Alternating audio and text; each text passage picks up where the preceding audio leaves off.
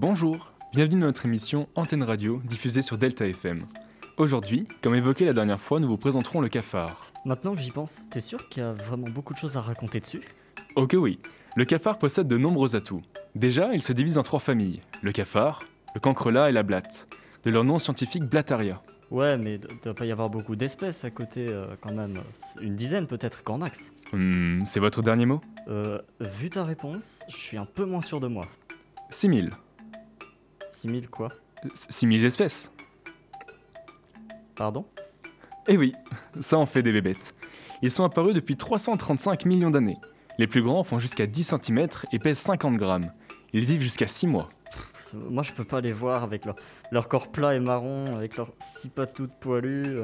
Et puis ils ont deux grosses antennes, deux paires d'ailes. Tu, tu sais, euh, tous les insectes ont 6 pattes et 2 antennes, et presque tous ont des ailes. Ouais, ouais, mais, mais eux c'est pas pareil. Bah, bah écoute, ils ont beau avoir cette apparence, ils sont comme nous, des omnivores. Mais ils peuvent pas digérer certains types de bois toxiques. Je, je prends note. Enfin, euh, bon, ça, ça véhicule quand même pas mal de maladies et ça, ça contamine les aliments. Tu veux que je te présente euh, les prédateurs du cafard alors? Je suis tout oui. Très bien. À ma gauche, de ses 12 cm, une espèce d'araignée qui n'étisse pas de toile, l'Heteropoda venatoria. À ma droite, elle aime tout savoir de ses victimes avant de leur pondre dans le corps, l'hyménoptère, plus connu sous le nom de guêpe parasite.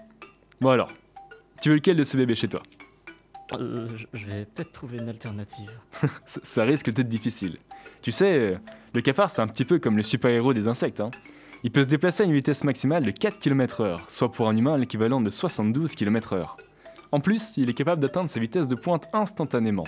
Il possède la capacité de ressentir les vibrations dans l'air, ça lui permet de prédire les trajectoires de diverses attaques. Il sécrète sur ses ailes un mucus pour augmenter son aérodynamisme. Elles lui permettent aussi de ne pas se retrouver piégé dans les toiles d'araignée. Tu, tu me mets pas trop en confiance là, je saurais pas trop comment réagir en un contre un. Attends, c'est pas tout. Ah, yes. Il peut survivre 3 semaines sans tête.